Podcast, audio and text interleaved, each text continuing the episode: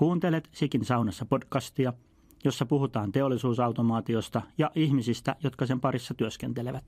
Tervetuloa Sikin saunaan. Mun nimi on Matti Kleemola ja tänään on haastateltavana Kari Karhula. Kiitoksia Matti. Joo, kun saunassa ollaan, niin onko tämä nyt se hot seat? Tämä on, haastattelutilanne on aina kuumottava, joten tämä jos joku on, on hot seat. Aloitetaan sun työnkuvasta. Mikä sun työtehtävä on tällä hetkellä? Mä olen myyntipäällikkö prosessiautomaatiossa. Ja mitä se sitten käytännössä tarkoittaa, niin se koskettaa päästömittalaitteita ja erilaisia analysaattoreita erilaisiin tarkoituksiin, pölymittareita ja virtausmittareita, joita meidän tehtaat tuottaa. Sä mainitsit tämän päästömittaukset, mä vähän tartun siihen, eli mitä se päästömittaus tarkoittaa käytännössä? No päästömittaus tarkoittaa sitä, että jossakin savupiipussa esimerkiksi virtaa savukaasut ja niistä pitää määrittää sitten erilaisia kaasukomponentteja ja, ja virtausta, pölypitoisuutta. Ja nämä tulee lainsäädännöstä velvoitteina. Okei. Okay. No, otetaan semmoinen heti tähän alkuun, kun on katsottu, että mitä sä teet tällä hetkellä, niin palataan sinne alkuaikoihin. Eli sä oot jäämässä ihan kohta eläkkeelle työuraa on paljon takana. Päästömittaukset on nyt se juttu. Miten, milloin sä tulit päästömittausten pariin? No se tapahtui jo vuonna 1985, jolloin mä menin töihin semmoiseen firmaan kuin Emitek, pieni konsulttifirma, joka teki noita päästömittauksia manuaalisilla menetelmillä. Ja ja ei mennyt kauan, niin Ekono osti sen firman toiminnan. Ja tarkoitti sitä, että mä siirryin sitten Ekonon palvelukseen. Ja Ekonossa oli nähty tämä tämmöinen strategisena tärkeänä asiana, että aika muuttuu ja, ja tuota, halutaan sen tyyppistä osaamista, mitä mulla oli olemassa. Okei. Okay. Miten sun opinnot? Jos mä peruutan vielä ihan lyhyesti. Mitä sä opiskelit? Eli sä oot ollut nyt oikeastaan koko työuran päästömittausten parissa jollain tavalla. Mitä sä opiskelit? Miten sä päädyit tällaiselle työuralle? Joo, mä opiskelin fysiikkaa pääaineena tuolla Helsingin yliopistossa ja, ja sitten matikkaa ja tietojen käsittelyä, kemiaa. Ja, ja tuota, sitten mä, mä menin tekemään graduani ympäristöfysiikan laboratorioon. Okay. Ja, ja siitä ehkä tuli sitten se sysäys tälle ajatusmaailmalle, että mitä, mitä ympäristössä tapahtuu. Kyllä, kyllä. Eli päästömittaukset alusta asti osittain jo opinnoissa. No nyt tällä hetkellä on myyntityö. Milloin myyminen astui ekan kerran kuvaan? Vuonna 1991. Eli mä siirryin Ekonosta semmoiseen firmaan, jonka Ivo oli ostanut ja, ja se oli tämmöinen Olekotiim-niminen firma. Ja Ivossa katsottiin, että tarvitaan semmoista ihmistä, jolla on tämmöistä päästömittausosaamista. Niin olinpa vielä sitten niitä Olekotiimin toimittamia analysaattoreitakin käyttänyt siellä Ekonossa. Niin just. Eli yhteistyökumppani pyysi työhön myymään näitä tuotteita, jotka oli entuudestaan tuttuja. No jokseenkin näin. No niin, juuri näin. Ää, Mites tällä hetkellä ympäristöasiat on niin kuin tosi tärkeässä roolissa monilla y- yrityksillä. Päästömittaukset liittyy mm. oleellisesti ympäristöön. Onko tässä vuosien mittaan, millaisia muutoksia olet havainnut? No kuule, on isoja muutoksia. Tämä on pitkä story. Jaksatko kuunnella? No kyllä mä, kyllä mä luulen, että pa- tämä on nyt se mielenkiintoinen osuus, koska se katsaus mm. historiaa, niin se tuo aina semmoisen mukava. Joo, muistatko happosateet? No, muistan. En, en tiedä, miksi mä sen muistan, mutta mä luulen, että se liittyy siihen, että mulla on isä ollut aikanaan niin kuin VTTllä energiapuolella töissä. Ja se varmaan vaikuttaa, että mä oon tämmöisistä asioista niin kotona lapsuuden perheen kanssa puhuttu. Joo, oikein. Se nimittäin oli jossakin tuossa 70-luvun lopulla, 80-luvun alkupuolella, kun Keski-Euroopassa ää, alettiin puhua happosateista ja mitä se käytännössä tarkoitti, niin metsiä kuoli. Ja, ja tuota, siellä tuli silloin semmoinen paine, että pitää asialle jotain tehdä. Ja lainsäädäntöä ruvettiin kehittämään ja, ja samanaikaisesti ää, kehitettiin, siis firmat kehittivät tekniikoita, millä saadaan niitä päästöjä pienennettyä. Lähinnä kyse oli typenoksidit, anteeksi, rikkidioksidin ja mahdollisesti typenoksidit tuli jossakin ää, sivuseikkana, mutta rikkidioksidipäästöt olivat se suurin tekijä. Eli havaittiin se ongelma, happosateet, sitten todettiin, että tälle pitää jotain tehdä. Liittyykö siinäkin se päästömittaaminen oleellisena? Eli tuli lainsäädäntö, oliko mittarit jo olemassa, pystyttiinkö niitä aineita mittaamaan? Itse asiassa nämä menee sillä käsi kädessä, että, että jotta voidaan seurata, tapahtuuko niin kuin päästöt sallituissa niin pitää olla keinoja niiden se, ää, seuraamiseen. Ja, ja Sikki muun muassa kehitti silloin ensimmäisen rikkidioksidianalysaattorin, joka oli GM31. Okei. Okay.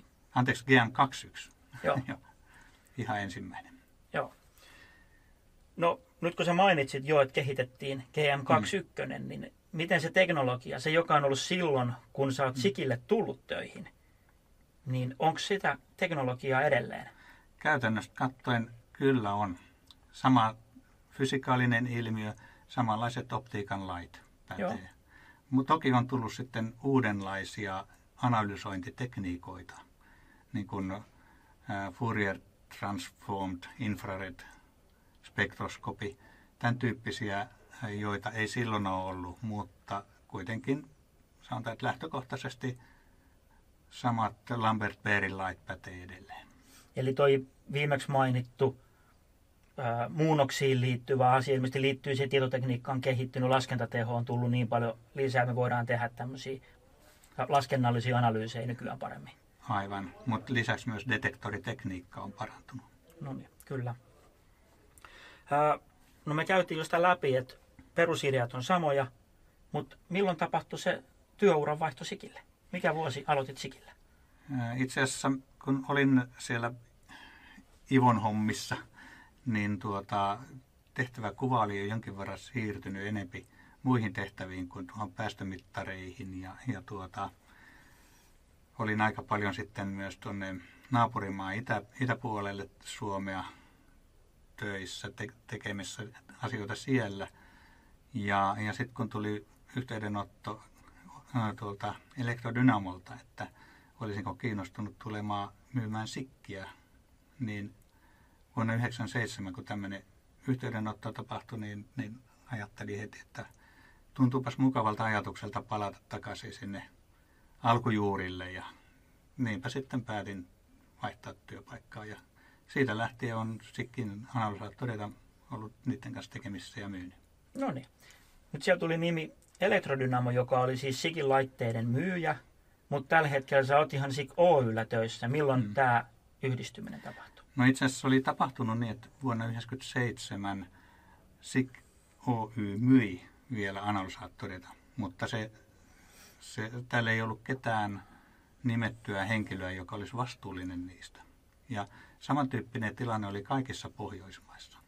Ja tämän ansiosta tai tästä syystä johtuen, niin, niin ää, Sikkin Saksassa oli ajateltu, että tälle asialle pitää jotain tehdä, saada parempaa jamaan se koko Pohjoismaissa, niin, niin haettiin semmoista yhteistyökumppania, joka on prosessiautomaatioalalla oleva organisaatio ja, ja ruotsalainen Tilkvist-organisaatio oli tällainen. Ja heiltä taas oli juuri Hartman et Brownin analysaattorit poistuneet sopimusteitse kuvioista, niin, niin sen johdosta Sikillä oli paikka siellä. No niin.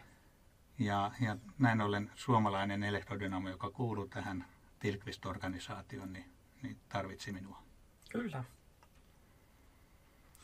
No jos miettii... niin, ja, joo, ja jos ajatellaan vielä sitä neljän vuoden jaksoa, 2001 mä tulin sitten tänne SIK Oylle takaisin. Eli se, se, niin kuin sanotaan, liiketoiminta lähti hyvin käyntiin kaikkialla Pohjoismaissa. Ja, ja siitä sanotaan, että one man showsta – piti saada vähän isompi, niin, niin tuota, sitten erinäisistä Tilquist-organisaation kehityskuvioista johtuen ää, ei enää ollutkaan innostusta lisätä resursseja, niin, niin sitten Sikki päätti, että sulautetaan takaisin sinne, otetaan omia käsinsä.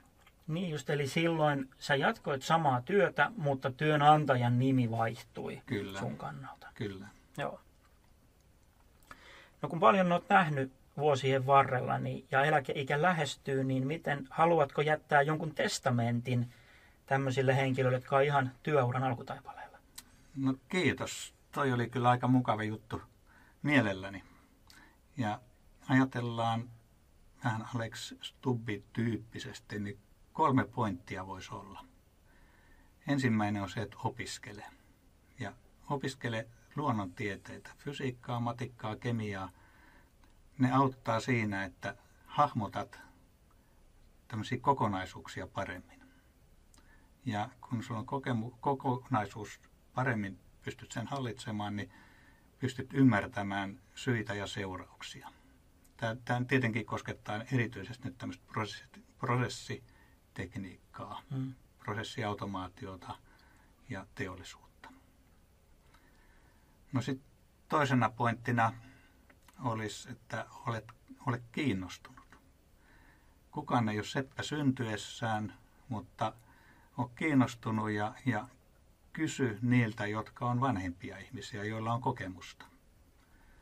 Itsellä on ollut semmoinen äärimmäisen hyvä tilanne, että mä olen saanut Ekonossa ollessa semmoisia kollegoita, jotka on olleet aivan huippuja metsäteollisuudessa ja energiateollisuudessa. Ja heidän kanssa keskustellessa he ovat mielellään opettaneet ja, ja niin mä oon oppinut ne prosessit. Ja, ja tuota, se on vienyt paljon eteenpäin. Ja voi sanoa, että selkä suorana voinut aina kulkea ja tietää, että miten asiat on. Ja, ja semmoisena kolmantena pointtina, että haasta.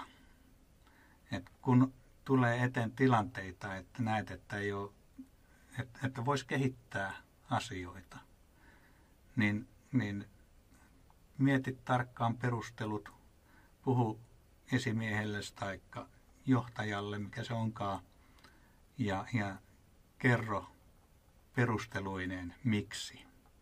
Ja näin saat asiat menemään eteenpäin, ainakin jos se johtaja on hyvä johtaja. Eli kolmen, kolmen tärpin vinkit työuran alkutaipaleen. Näin mä sanoisin. Kiitos. Onko työuralla jotain sellaista asiaa, mikä olisi niin erityisesti kertomisen arvoinen? No kuule, tulee mieleen semmoinen asia, mikä, mikä koitti vuonna 2003. Silloin oli LCP-direktiivi, eli suurten polttolaitosten direktiivi juuri julkaistu. Ja, ja suht lyhyellä ää, ajalla se tuli voimaan myös. Niin ää, mä olin menossa päästömittajapäiville ää, ja, ja siihen kirjautuessani hotelliin sisään, niin, niin er, yksi järjestäjistä, Puustisen Harri, tuli mun luokse ja kysyi, että onko sulla mitään semmoisia ajatuksia LCP-direktiivistä, oletko katsonut sitä yhtään? Mä sanoin, että joo, on ja on katsonut ja tuota, siinä on jännä juttu, että tuommoinen ympäristönsuojeluun liittyvä laki on ristiriidassa fysiikan lakien kanssa. No se sitten kysyi, että voisitko tehdä tuosta semmoisen pienen esityksen, että käsitellään sitä tuolla päivillä. Mä sanoin, että mikä siinä, että mä tässä illalla teen sitten. Ja tuota, sitten, sitten esittelin sen ja, ja tuota, kyse oli siis päästömittausjärjestelmästä, mitä, se, mitä sen tarvii sisältää, että se päästömittaus, kaikki ne raportoin, raportointeineen tehdään oikein. Mm-hmm. Ja, ja tuota, siellä oli sitten yleisön joukossa Hietamäen Markku ympäristöministeriöstä. Ja hän sitten kysyi multa jälkikäteen, että, että voisiko tulla käymään hänen luonaan ja käytäisiin vielä kerran läpi tämä.